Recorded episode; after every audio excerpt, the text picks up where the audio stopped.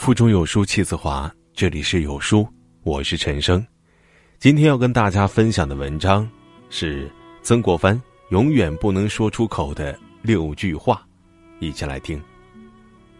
古人说：“病从口入，祸从口出。”人生在世，话越多，祸患也就越多，能少说就少说。曾国藩被誉为晚清四大名臣，曾创下十年连跳十级的官场奇迹。官场如战场，曾国藩官场上的成功大多归功于他戒多言的原则。曾国藩言：行事不可任心，说话不可任口，有价值的话多说，没必要的话不说。他总结的人生六不说，至今让人受益无穷。一，不说直话，待人要真诚，说话要真实。但是切记不顾后果，口无遮拦。人都好面子，好多事儿不能直接说到人家脸上，你落了人家的面子，下次人也不会给你面子。直话要转个弯儿说，冷冰冰的话要加热了说，顾及别人的自尊，把别人的自尊放在第一位。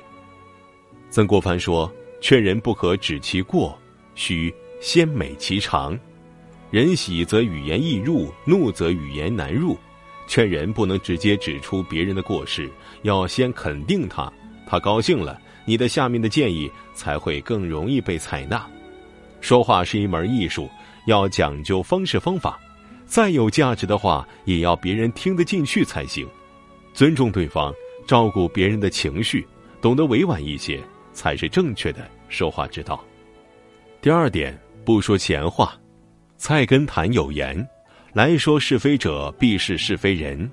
那些闲着没事儿干、不安好心的人，才喜欢到处嚼舌头。嘴巴说的是非太多，内心也就会变得浑浊。如果有人私下说某人的坏话，告某人的黑状，那他就可能在别人面前说你的坏话，告你的黑状。和这种人在一起，终日被是非困扰，不得安宁。”陆游在《闲居自述》中说：“花容解笑还是多，实不能言最可人。花朵能言，一定会像人一样飞短流长，惹生事端。石头虽不能说话，却诚实而坚韧，招人欢喜。”第三点，不说怨话。生活不易，每个人都在负重前行，怨天尤人解决不了任何问题，只会传播负能量。亡羊补牢犹未晚，怨天尤人无意义。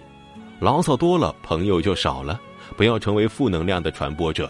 没有人会喜欢整天对着一张怨妇脸。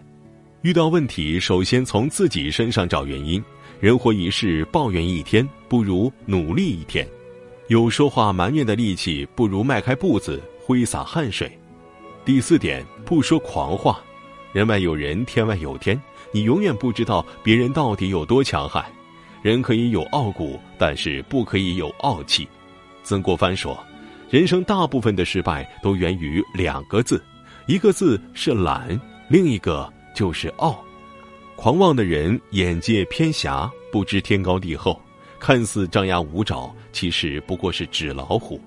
海纳百川，成其浩大；山具土石，成其雄伟。”谦虚一点儿总没有坏处。第五点，不说胡话。说出去的话泼出去的水。人生在世，一定要有的放矢，不能乱说话。很多人喜欢胡思乱想，说话也不过脑子，经常说一些胡话，说的人事后可能完全没有印象，但是对听的人却是非常大的负面影响。长此以往，没有人会和你来往。人无言不可为信，人无信不可为言。一个人经常说胡话，那就没有人愿意信任他。一个人失去了信任，也就失去了立世的根基。话说得明白，事儿做得清楚，这样的人才靠谱，别人才敢和你交朋友。第六点，不说恶话。老话说：“良言一句三冬暖，恶语伤人六月寒。”在互联网高速发达的今天，每个人都可以对某个人、某个事儿随便指点、随便发言，这也导致很多人不知收敛，喜欢恶语相向。佛家常讲口业，一个人每次说出伤人的话，都是在给自己造业。中国第一代女星阮玲玉，就是因为某小报对他本人的私生活妄加揣测、指指点点，导致舆论哗然。阮玲玉不堪重负，吞安眠药自杀。鲁迅还因此撰写了一篇文章，论人言可畏，舌上有龙泉，杀人不见血。很多人谈是说非，脏痞人物还洋洋自得，一副指点江山的架势，但却不知道口业造多了，迟早会报应到自己头上。曾国藩常常在家书中告诫子女：做人要厚道，话不要说死，事儿不要做绝，得饶人处。且饶人，放过别人，也是宽恕自己。